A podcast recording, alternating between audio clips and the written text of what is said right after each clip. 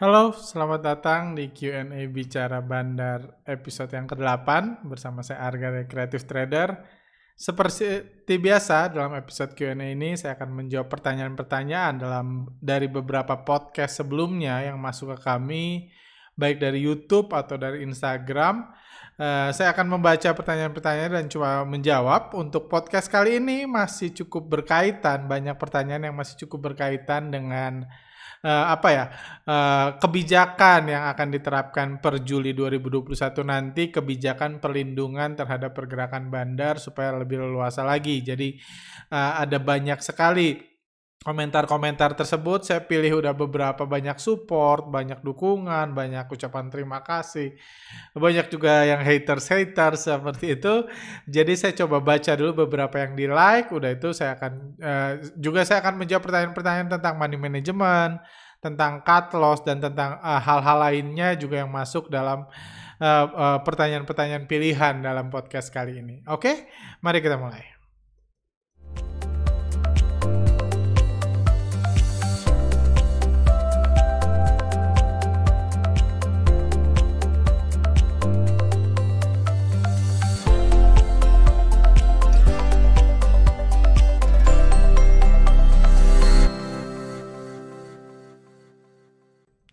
Oke, okay, uh, pertanyaan pertama dari uh, Bobby Ardianta. Pertanyaan atau statement ya, saya baca dulu. Menurut saya Bang Arga sudah sangat tepat berbagi ilmu tentang bandarmologi karena sedikit banyak ilmu yang di-sharing untuk menyelamatkan trader atau investor dari kerugian besar. Saya yakin dan percaya Bang Arga mempunyai rasa sukacita tersendiri kalau sudah membuat orang lain menjadi pintar. Karena hidup ini kan bukan sekedar mencari ikan dan roti saja.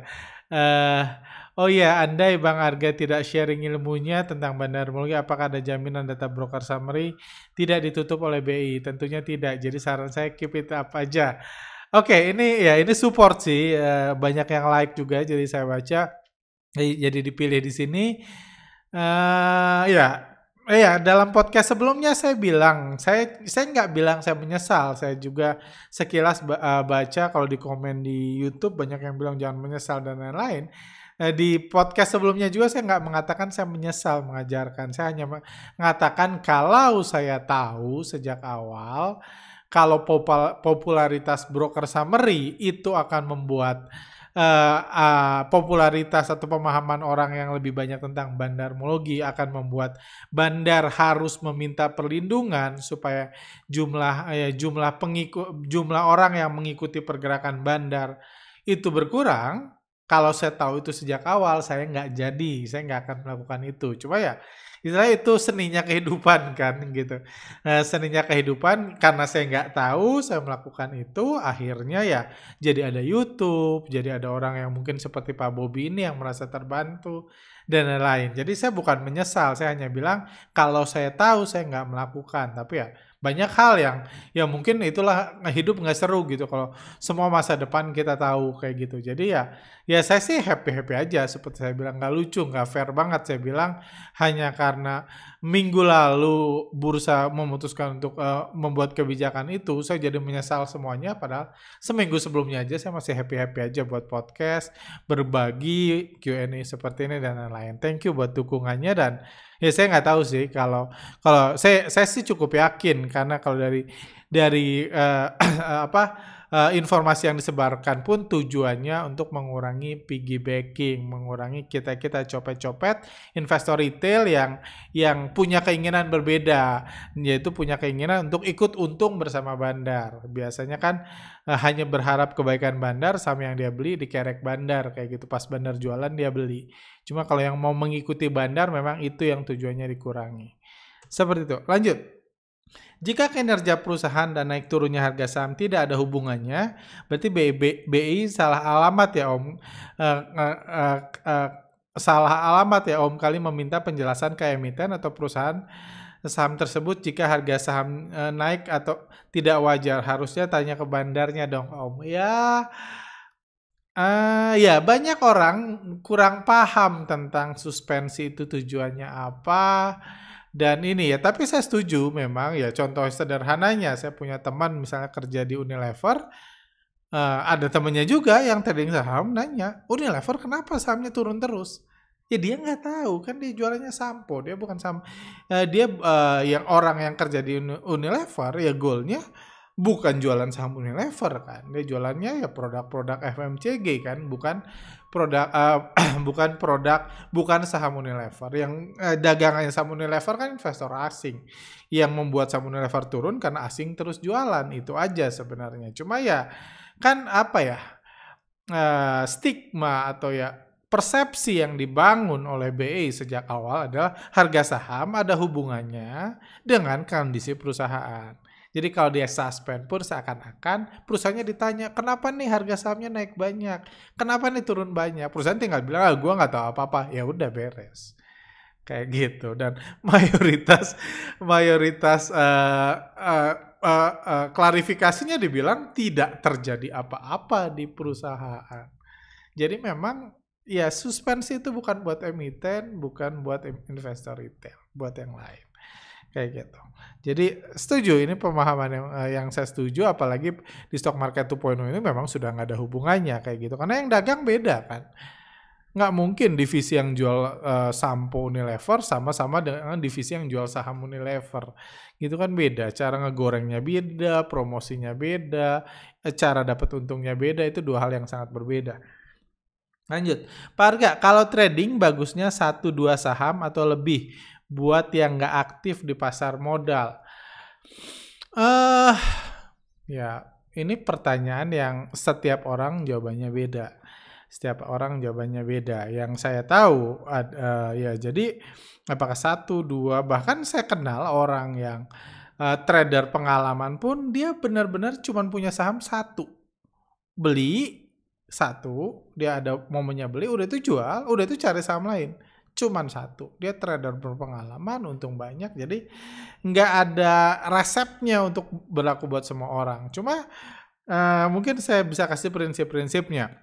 Yang lebih penting itu kan prinsip-prinsipnya, karena prinsip biasanya itu sama buat mayoritas orang. Cuman penerapan dari prinsip itu, aplikasi buat gayanya beda. Misalnya Uh, kalau saya prinsipnya biasanya kalau orang punya satu saham, biasanya volatilitas harga saham itu terlalu besar efeknya buat psikologis.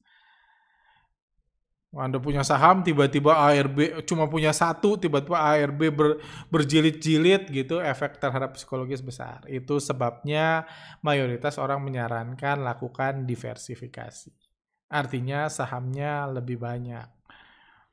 Lebih banyak, seberapa banyak? Tentu itu pertanyaannya lagi ada prinsip, ada unsur seberapa banyak ketersediaan waktu Anda. Kalau Anda punya saham lima, apakah Anda punya waktu untuk melihat, mengamati, atau memutuskan dalam jam trading lima saham itu harus diapain hari ini? Apakah harus dibeli, harus ini, kayak gitu. lima itu udah cukup banyak. lima saham itu udah cukup banyak bagi seseorang yang nggak aktif di bursa.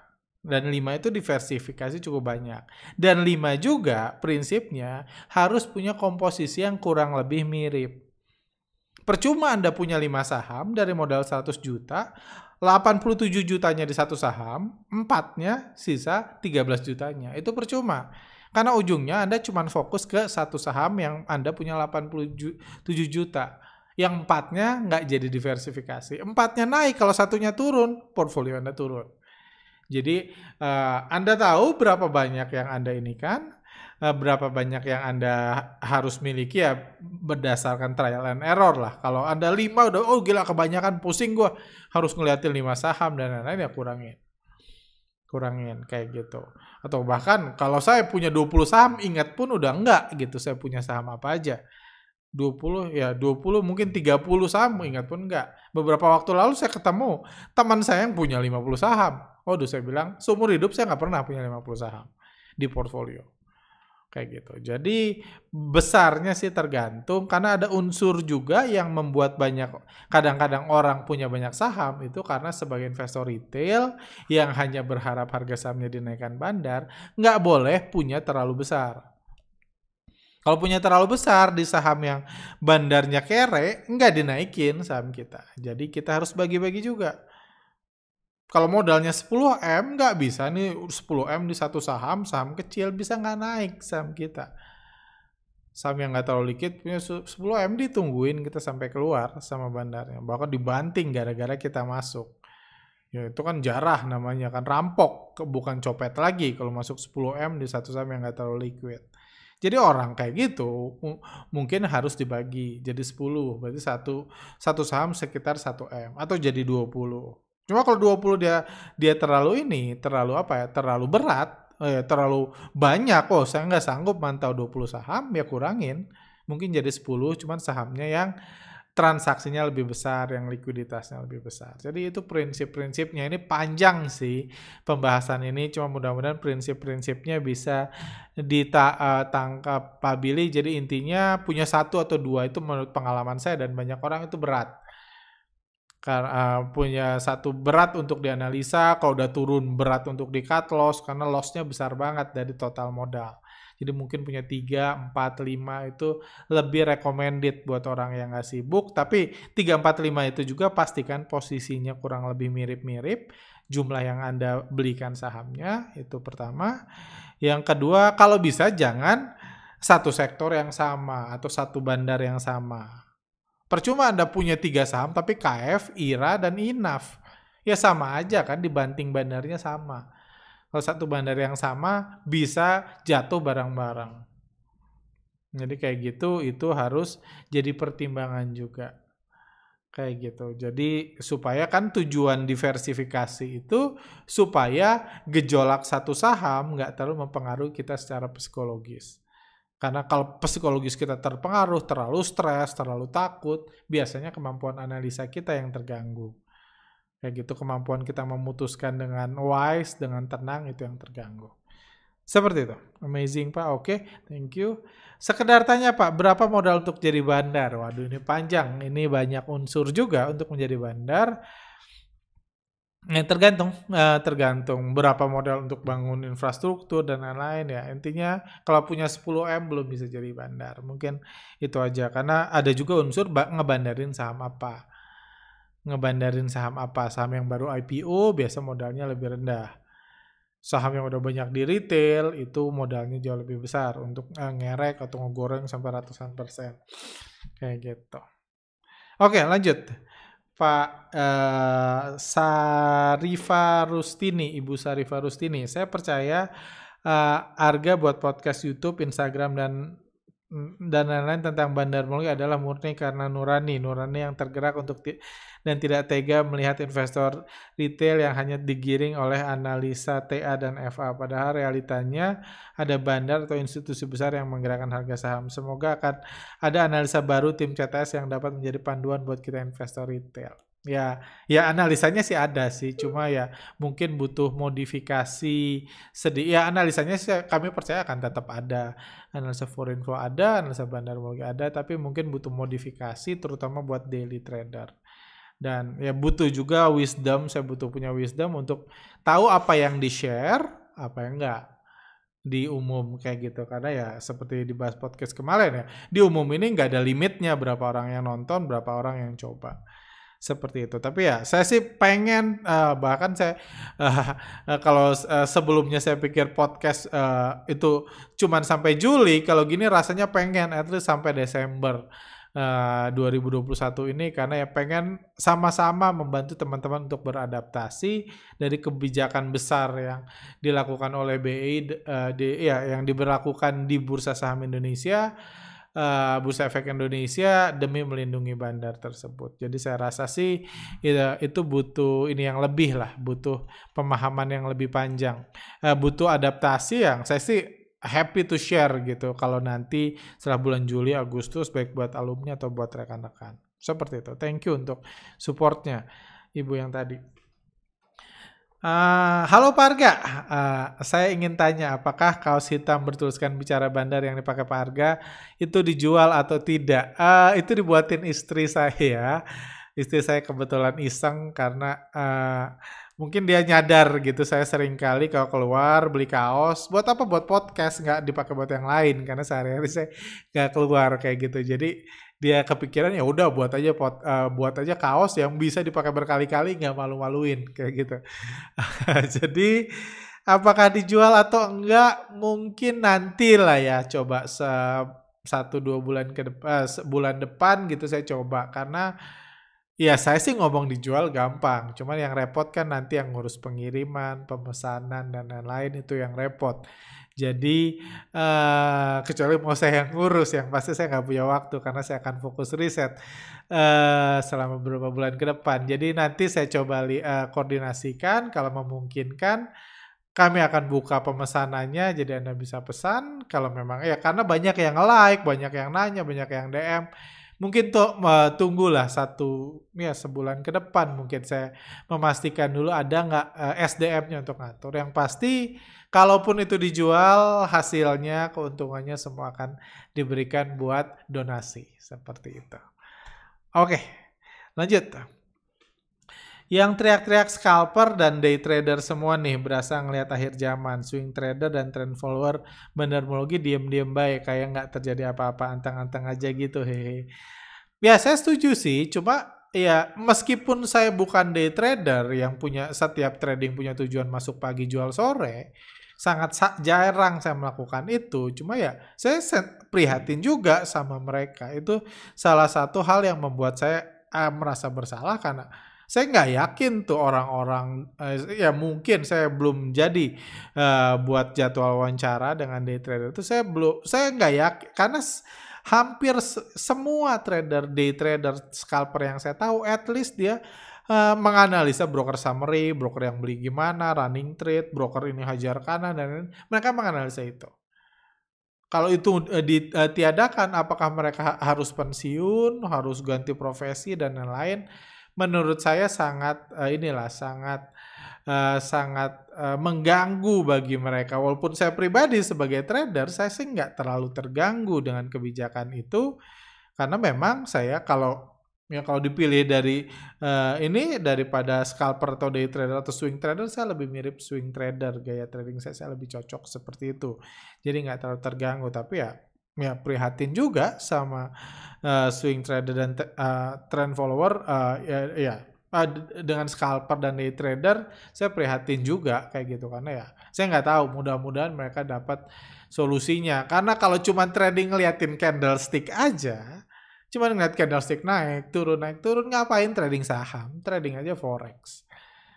Dan yang saya tahu sih gitu ya, orang yang trading forex um umumnya ya nggak tahan lama gitu. Saya belum pernah ketemu orang yang even dulunya hebat yang bisa trading forex tahan lima tahun, sepuluh tahun masih trading. Saya ketemu orang trading saham udah dua puluh tahun pun saya banyak ketemu. Tapi forex yang benar-benar trading ya beda cerita sama yang jualan robot, marketing atau jualan seminar, itu beda cerita lah.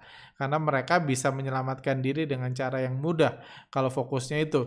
Cuma kalau yang benar-benar trading susah, dan kalau day trader cuma ngeliatin running trade, ya cuman ngeliatin itu, ngeliatin uh, candlestick, mendingan mereka trading forex. Nggak keikat jam kerja, bisa short sell, bisa margin, dan lain-lain. Seperti itu. Jadi ya, ya itu salah satu yang cukup memprihatinkan buat saya, karena scalper dan day trader tersebut yang, yang akan terdampak dengan uh, keputusan untuk uh, uh, mengurangi piggy bankingnya B E I. Lanjut, jangan-jangan eh, analisa teknikal dan fundamental dijunjung tinggi eh, karena disponsori oleh eh, disponsori bandar untuk pembodohan. Terbukti bandar Molgi is the best. Ah, ya saya nggak tahu sih, yang pasti itu udah jadi apa ya, kurikulum lah, kurikulum dimana dulu pun ketika saya mulai memulai analisa bandarmologi, saya mempertanyakan itu. Ini data seabrek-abrek gini di running trade, ada data broker, ada data asing, ada data broker dengan pembelian besar, ada data bid offer, ada data itu segala macam, ada data kepemilikan asing, ada data lima persen, kepemilikan investor yang punya lima persen, dan lain-lain. Seabrek-abrek itu data yang ada, kenapa yang dianalisa cuma harganya? Dulu saya mempertanyakan, ini saya yang tolol ngelihat ini data seabrak-abrak ini sebagai opportunity, atau mereka semua yang tolol? Cuma kenapa semuanya tolol gitu kan? Karena aneh gitu kan. Uh, ini dulu loh waktu tahun dua ribu sembilan dua ribu sepuluh gitu. Saya ngerasa kenapa buku-buku bahasnya candlestick, ngafalin nama-nama candlestick, nyoret-nyoret candlestick. Candlestick itu kan cuma price tag. Dulu saya pertanyakan itu. Tapi sampai detik ini pun gitu. Kalau Anda misalnya saya pernah ngomong sama ini wartawan, wartawan, wartawan kalau mau kerja misalnya di wartawan eko, uh, uh, di media yang berhubungan sama ekonomi, dia akan diajarkan fundamental, akan diajarkan teknikal. Jadi wajar kalau wartawan kalau ngomong bandarmologi salah, wong nggak diajarin. Jadi itu udah struktur yang dibangun. Struktur yang dibangun bagi wartawan, bagi ini siapa yang ngebangun kita nggak usah bahas lah. Tapi itu udah struktur yang dibangun. Baru salah satu media aja yang mulai berani bahas-bahas tentang bandar baru-baru ini. Itu pun mereka belajar dulu. Karena dulu cuman fokusnya ya coret-coret garis, golden cross, dead cross, lihat baca berita seluruh dunia. Memang itu struktur yang dibangun ya mungkin ya. Kalau kita berasumsi bandar, bursa saham itu yang atur bandar ya mungkin juga itu memang disponsori oleh bandar. Karena terbukti analisa teknikal dan fundamental nggak merugikan siapapun. Bandar nggak merasa dirugikan dengan adanya analisa itu. Jadi itu memang udah struktur, bahkan saya ketemu seorang analis teknikal yang udah hebat pun gitu, kenalan saya, teman saya, kayak gitu. Dia bahkan nggak tahu teknikal itu nggak ada gunanya. Bagi dia ada gunanya ya buat saya kerja, buat saya tarik-tarik garis, buat saya rekomendasi berbayar, dan lain-lain. Buat saya buat rekomendasi buat sekuritas, dia analis teknikal. Dia trading nggak? Enggak, nyangkut. Jadi ya tapi gunanya buat itu. Jadi banyak orang yang tinggal di bubble-bubblenya sendiri, ya nggak ngerti kayak gitu. Nggak ngerti kenapa kayak gitu, kenapa gini. Dan dan saya banyak dapat banyak uh, sindiran, well, tapi di sisi lain banyak juga yang mengaku thank you lo ngasih tahu. Bahkan so, analis teknikal pun udah bilang thank you lo ngebukain gua tentang apa yang selama ini gue kerjakan. Kenapa selama ini gue ngasih rekomend ke orang, gue nggak trading? Karena gue sadar ternyata ya memang yang gue lakukan cuman buat trading strategi. Kalau nggak sanggup uh, mengaplikasi, intinya dia juga nggak tahu sama mana yang akan naik, kecuali dikasih tahu kan sama bandarnya. Ini gue mau goreng saham ini, lu tolong rekomendasi ya, gitu. Kayak gitu. Kalau nggak dikasih tahu, dia pun nggak tahu. Karena dia tahu yang naikin bukan dia, dia cuma nyoret-nyoret. Kayak gitu. Jadi memang itu struktur yang dibangun di bursa kita demi siapa, demi keuntungan siapa yang mungkin masing-masing bisa memutuskan sendiri. Lanjut. Ginilah nasib orang yang sok pintar. Seluruh dunia uh, orang pakai analisa teknikal dan fundamental. Lalu orang gaya-gayaan buat analisa bandar. Sekarang aksesnya ditutup bandar, matikan lu dan pengikut-pengikut lu. Terbukti kalau analisa teknikal paling bisa diandalkan untuk trading saham. Kalau mau sukses, setiap trader wajib uh, belajar analisa teknikal, bukan bandarmologi. Uh, jangan hanya karena lu gagal ngerti analisa teknikal, lu mempengaruhi newbie untuk ikut aliran lu. Sekarang seka, sekarang newbie-newbie uh, itu ikut kejeblos. Dan kalau mau keluar, ujung-ujungnya harus belajar T A juga. Hehehe. Bentar lagi gue pasti di blok, nggak apa-apa juga. Gue tahu lu lagi kepepet, nggak akan bisa jawab komentar gue. Maju terus sampai ke jurang, bro. Hehehe. Ah, ah ya. Ya nggak ada yang mau dijawab sih di sini. Ini hanya statement dia aja kayak gitu. Cuman uh, mungkin ada yang menarik di sini ya. Ya, ya seperti saya bilang, saya sih optimis, saya uh, semangat melakukan riset untuk era baru di bursa saham di mana analisa bandar mungkin dibatasi. Itu yang membuktikan kalau aksesnya sampai ditutup bandar, berarti memang itu sudah merugikan bandar. Itu yang saya rasa semua setuju kan. Karena nggak ngapain ditutupi kalau nggak efeknya kayak gitu.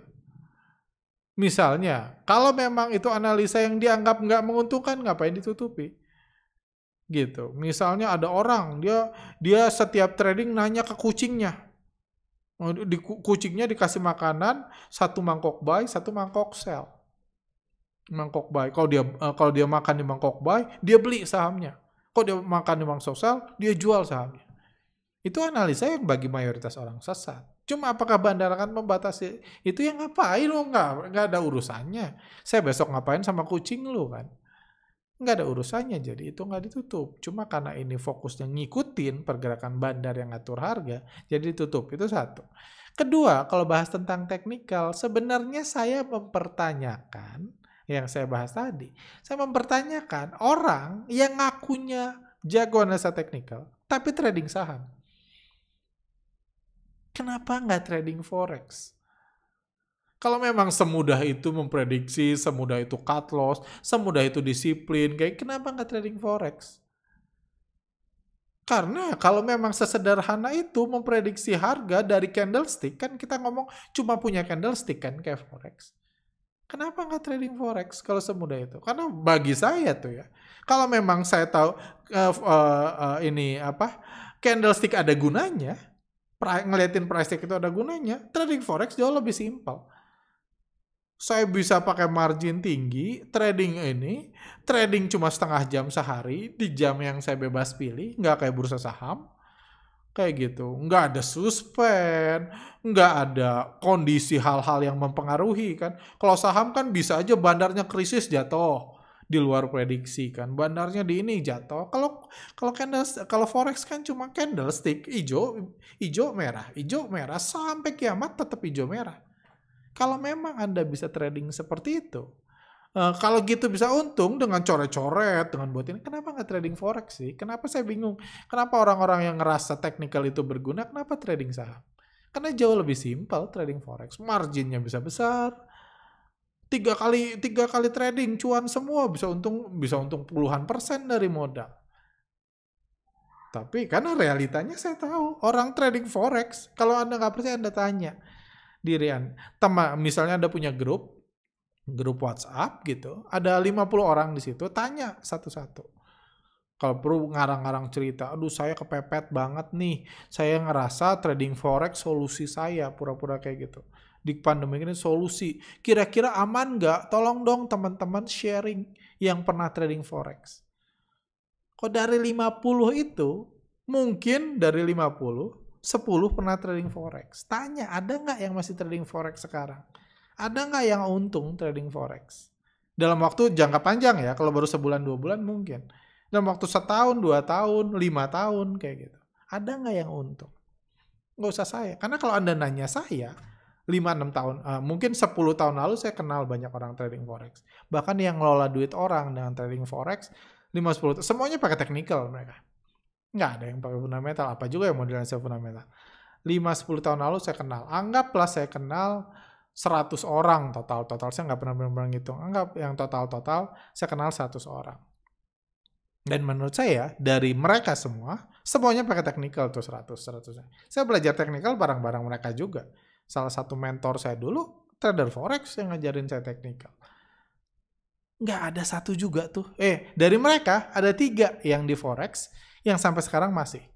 Satu marketing, intinya dia, dia nyuruh orang trading forex, itu kerjanya, kaya raya. Satu jualan robot, yang tiap di Facebooknya tiap ini, tiap hari ngasih, wah ini, hari ini profit segini, hari ini profit segini.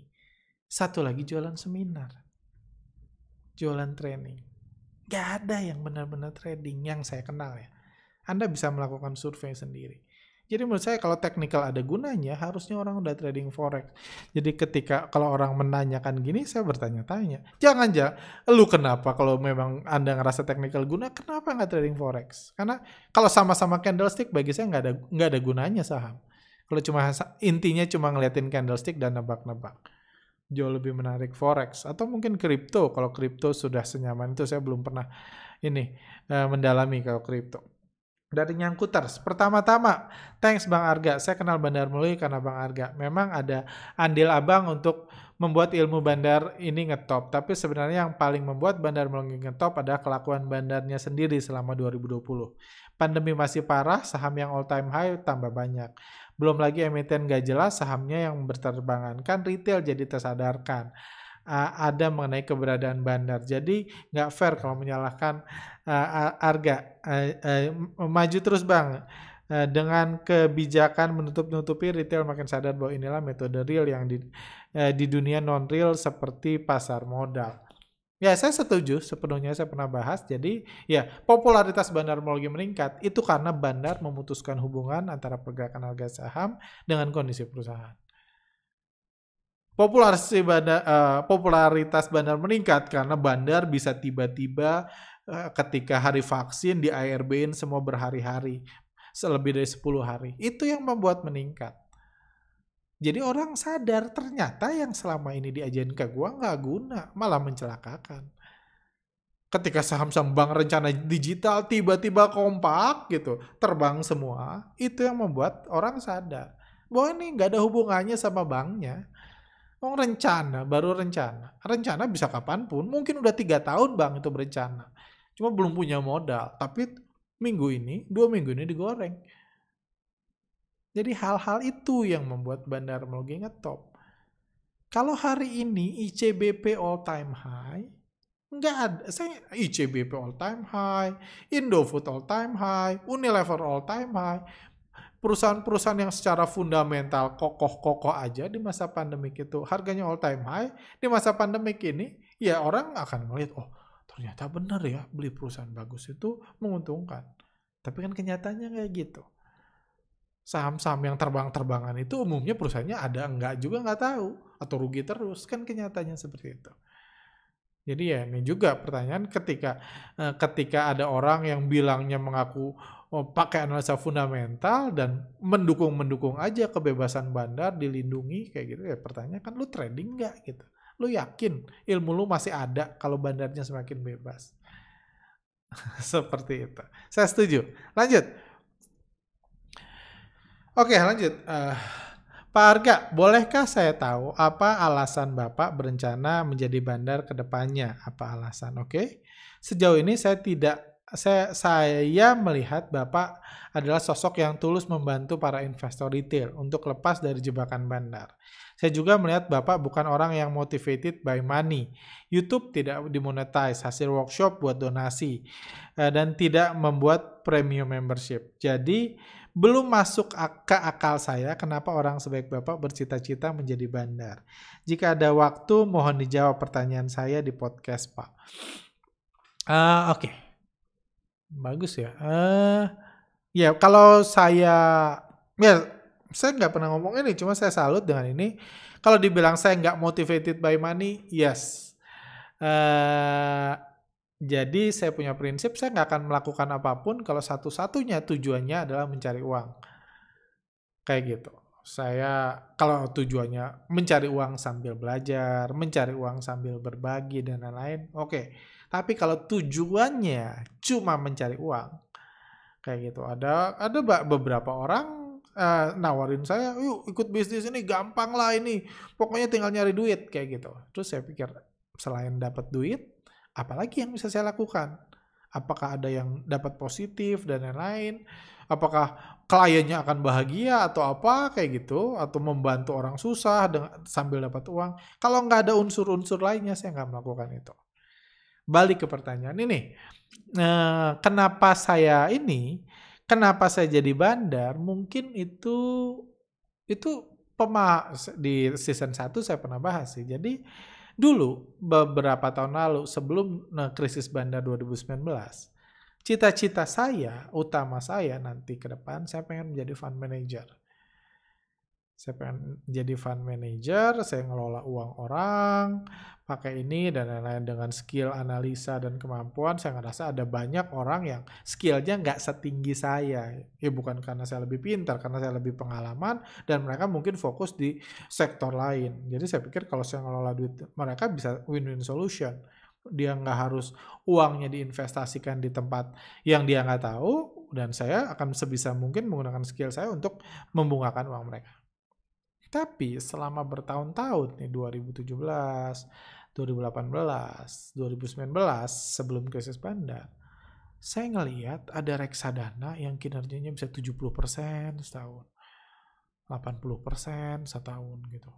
Ada reksadana-reksadana yang udah punya nama, kinerjanya gila-gilaan, padahal I H S G-nya nggak naik. Dan saya, saya ngelihat, saya sampai minder tuh. Ini gue udah trading setengah mati, nganalisis. Ini uang sendiri aja, misalnya cuma naik tiga puluh persen. Padahal ngelola uang semakin banyak itu semakin susah. Nggak, uh, harusnya returnnya nggak tambah besar. Cuma dia ngelola duit bertriliun-triliun bisa returnnya sebanyak itu. Jadi banyak lah reksadana-reksadana top selama dua ribu delapan belas, dua ribu sembilan belas, dua ribu dua puluh itu. Tapi tuh reksadana-reksadana bisa bubar semua tiba-tiba kayak pesawat jatuh ketika krisis bandar dua ribu sembilan belas. Hancur-hancuran, nggak nyisa gitu, bahkan nggak bisa dicairin. Dari krisis bandar dua ribu sembilan belas saya menyadari, oh ternyata mereka kayak gini ya. Ternyata ini yang dilakukan ya. Ternyata mereka kerjasama sama bandar ini, akhirnya ketika bandarnya bermasalah hancur semua. Di situ saya sadar. Kalau saya jadi fund manager dengan cara konservatif, saya akan kalah karena orang yang nggak kenal saya, yang dia lihat cuma retail, yang nggak disalahin juga. Ini di, di YouTuber yang uh, setiap minggu ngecap itu returnnya cuma lima belas persen tahun lalu, atau cuma tiga puluh persen tahun lalu. Ini ada, saya nawarin returnnya tujuh puluh lima persen tahun lalu. Dia nggak perlu ngerti gimana kan. Oh logonya bagus, kantornya bagus, ya udah saya yang di tujuh puluh lima persen. Karena tentunya kita nggak bisa expect orang mengerti. Caranya gimana, kenapa gitu, resikonya, kita nggak bisa expect orang baru mengerti. Yang dia lihat cuma returnnya doang kan. Dan nggak bisa juga kan dipidatoin, ini resikonya, mau, mau jualan tapi pidatoin, ngejelekin orang lain kan nggak bisa juga. Mau jualan ini, jadi, dan di titik itu, dan kejatuhan, salah satu di dinasti bandar dua ribu sembilan belas itu, dan begitu banyaknya para fund manager yang ikut jatuh, membuat saya sadar. Bursa saham ini lebih butuh bandar yang yang yang itulah yang baik atau apa gitu daripada fund manager. Karena seringkali fund manager pun minta bantuan bandar. Untuk apanya nggak usah saya bahas di sini. Kita masih dalam rangka cooling down kan kayak gitu. Dan ya, jadi kurang lebih uh, alasan saya. Terus alasan baiknya apa tuh? Kenapa pengen jadi bandar? Jadi itu mirip kayak inilah.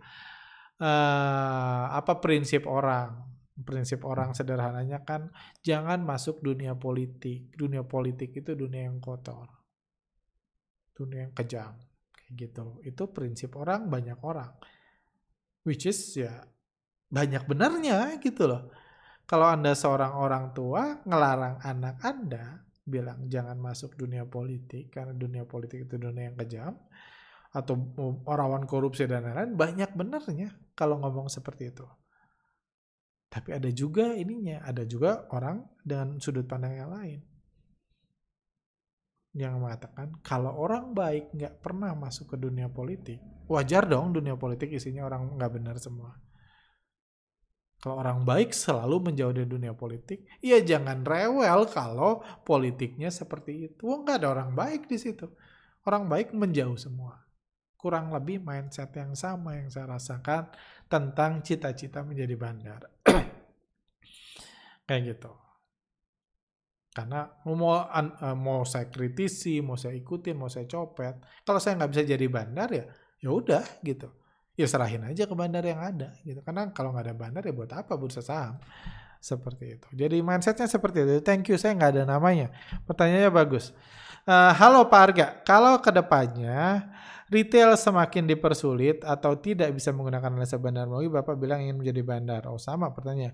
Bisa diperjelas nih apakah Bapak mau menjadi bandar ya dari banyak emiten seperti mister B yang pump and dump uh, dan hit and run atau menjadi market maker, liquidity provider di saham-saham yang belum ada supirnya. Ya mirip sih jawabannya saya tadi ter, se, uh, lebih terjawab tadi, cuman saya nggak merasa mister B itu bandar. Dia lebih kalau uh, tebakan saya ya tebakan saya dia lebih jadi influencer yang banyak bekerja sama dengan bandar, cuman mungkin bandar-bandar yang bekerja sama dia agak-agak kejam kayak gitu. Dia pun kadang-kadang semakin dia besar dia bisa ngikut untuk uh, cari untung dari followernya. Kayak gitu. Selamat malam Pak Arga. Ini adalah komen saya yang kesekian yang tidak uh, diajukan di podcast Pak Hehe. Eh, kali ini diajukan.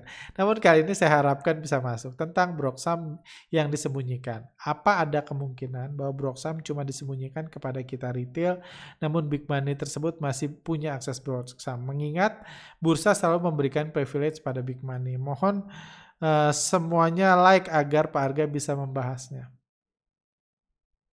Ya ini ya ada, kenapa enggak? Kenapa enggak kayak gitu? Itu sih itu aja sih, ada-ada aja, wajar kok. Oke lanjut, kalau bisnis bandar akan mati jika broker summary nah, ditutup semua. Saya jadi teringat video Pak Arga tentang ningrat di bursa saham. Uh, ini pun mirip. Apakah sebenarnya para ningrat itu seperti punya privilege untuk melihat broker summary selama live trading? Mereka bisa saja membayar fee lebih untuk hal itu. Atau memang ada jalur tersendiri biar hanya mereka saja yang diberi informasi. Jadi bisnis sekuritas untuk bandar juga masih bisa hidup. Tolong tanggapannya. Hmm, bagus pertanyaannya. Uh, jadi gini. Kenapa menurut saya broker summary akan ada? Ini menurut saya bisa salah karena ini kan yang saya saya berpendapat bandar yang memutuskan, bandar dan B E I yang memutuskan. Menurut saya kenapa kalau broker summary diha, dihapus, dihapus anggaplah dari investor retail, bandar sih bebas, dia mungkin bisa dapat mengakses kapan aja. Kalau broker summary dihapus, efeknya apa? Kalau menurut saya efeknya berarti retail nggak bisa lihat. Kalau retail nggak bisa lihat, copet nggak bisa lihat. Artinya nggak ada tuh piggybacking yang ngikutin bandar. Mau end of day, mau yang lain-lain. Itu bisa menguntungkan bandar? Bisa. Apalagi bandarnya yang satu kantor nih. Itu bisa menyebabkan perang antar bandar kalau bandarnya dari banyak pihak. Satu dari institusi ini, satu dari institusi ini, satu dari institusi ini. Kayak gitu. Mereka bilangnya beli padahal jualan. Itu kan bisa kacau. Karena nggak ada buktinya, nggak ada broker summary yang bisa dilihat bahwa si institusi itu tetap uh, mematuhi uh, persetujuan awal bakal terus beli. Malah bukannya profit taking. Itu bisa mengacaukan. Tapi oke okay lah, gimana kalau bandar bisa ngelihat, retail nggak? Kalau bandar bisa lihat, retail nggak bisa lihat. Kalau itu yang terjadi, masalahnya beda. Retail kan nggak bisa lihat sama sekali. Lalu untuk apa bandar pakai mecah-mecah jadi puluhan broker? Sekarang kan bandar kalau akumulasi bisa puluhan broker. Ditransfer-transfer, dipindah-pindah, di lain-lain. Itu yang membuat ada broker bandar. Itu broker yang dibuat untuk bandar itu lebih banyak daripada broker yang dibuat untuk retail. Hampir enam puluh sampai tujuh puluh persennya dibuat untuk bandar. Ya namanya nggak kenal tapi transaksinya bisa gede-gede. enam puluh kenapa? Karena bandar kan memecah. Saya pakai ini buat ini, ini buat ini, dipecah. Itu yang buat infrastruktur jadi bandar jadi mahal. Karena harus pakai banyak broker, artinya harus pa- punya banyak trader yang dia perintah-perintah, dan lain-lain. Itu yang buat jadi mahal.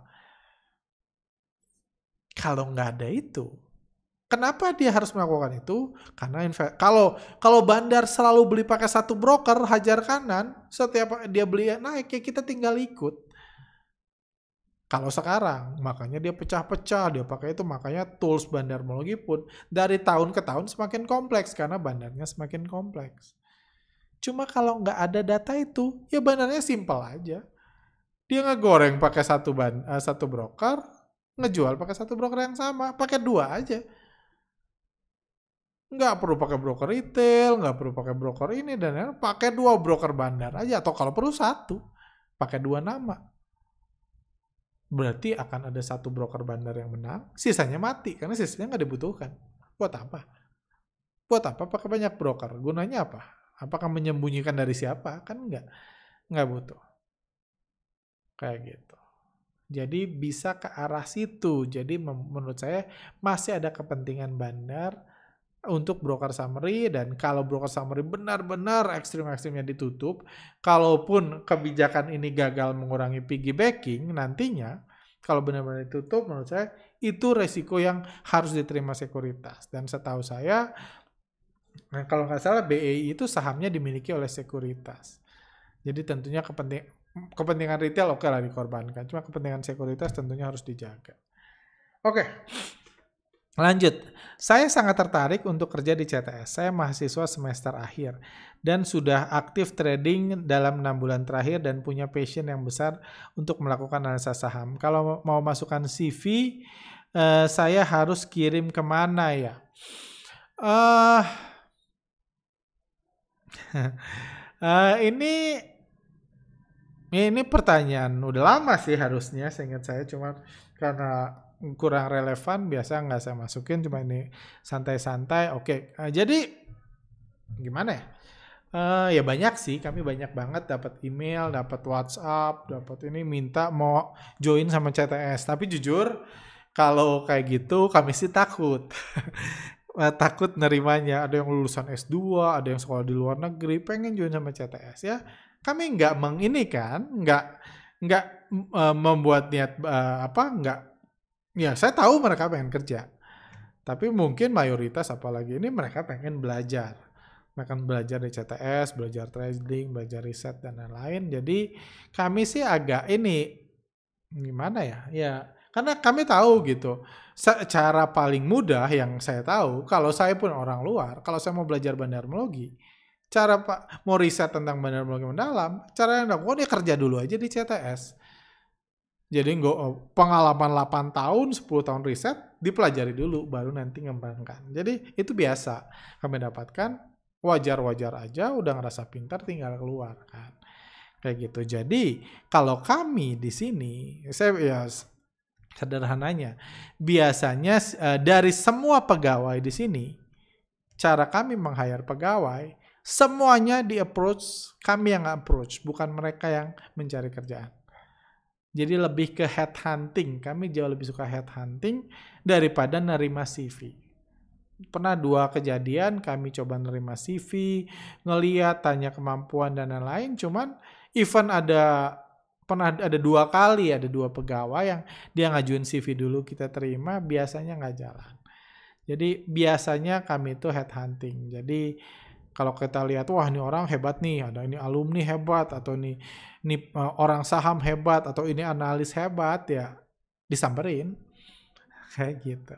Lebih mahal sih, kalau headhunting kan ya, kalau Anda ditawarin kerja tentunya jadi Anda yang menentukan kan, berapa misalnya Pak Frost ini ditawarin kerja, uh, Anda yang oh, urusan gajinya udah, udah, udah ini kan, udah susah. Cuman ya, menurut saya enakan seperti itu sih daripada orang-orang yang ini, karena ya niat orang siapa yang tahu juga gitu.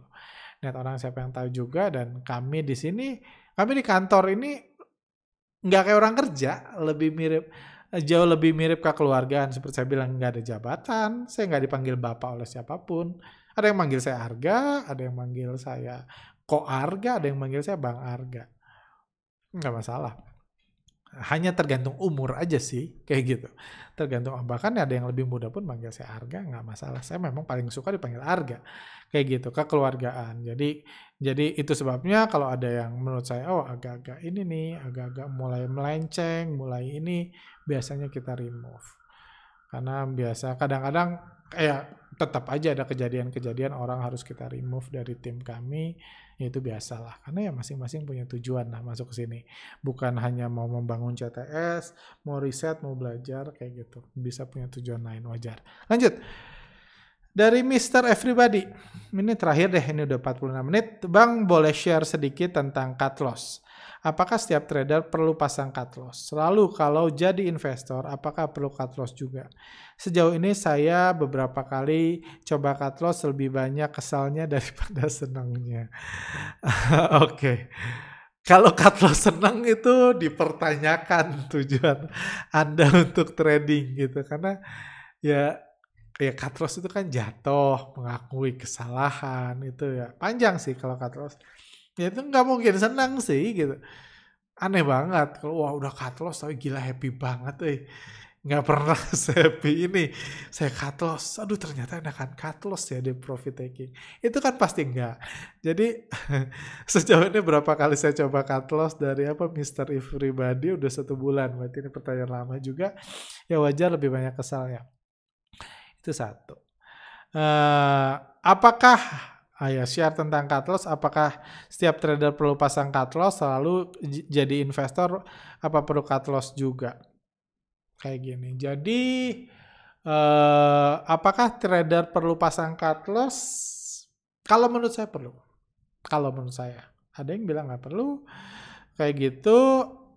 Eh, gimana ya? Jadi ya cut loss itu ada dua eh, prinsipnya. Ada Ada strategic cut loss, cut loss yang Anda, saya bahas ini di teknikal, ada strategic cut loss, cut loss yang based on analisa, contohnya strategic cut loss. Saya beberapa waktu lalu beli saham Astra, karena saya ngerasa sahamnya lagi di markdown, harganya turun, tapi asingnya nggak jualan. Itu gaya saya, saya masuk. Saya masuk beli. Saya masuk beli, uh, udah beli, harga sahamnya turun sedikit, saya beli lagi, rebound sedikit, nggak saya apa-apain. Terus tiba-tiba asing jualan besar. Jualan besar, bahkan ketika pajak diturunin pun, pajak mobil diturunin pun, asing malah jualan semakin besar. Goal saya membeli saham Astra itu mau ngikutin asing. Pas asing markdown, sebelumnya beli saya masuk. Masih sesuai prinsip.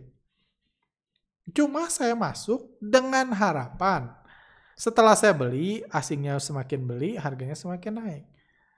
Cuma harapan saya itu berubah.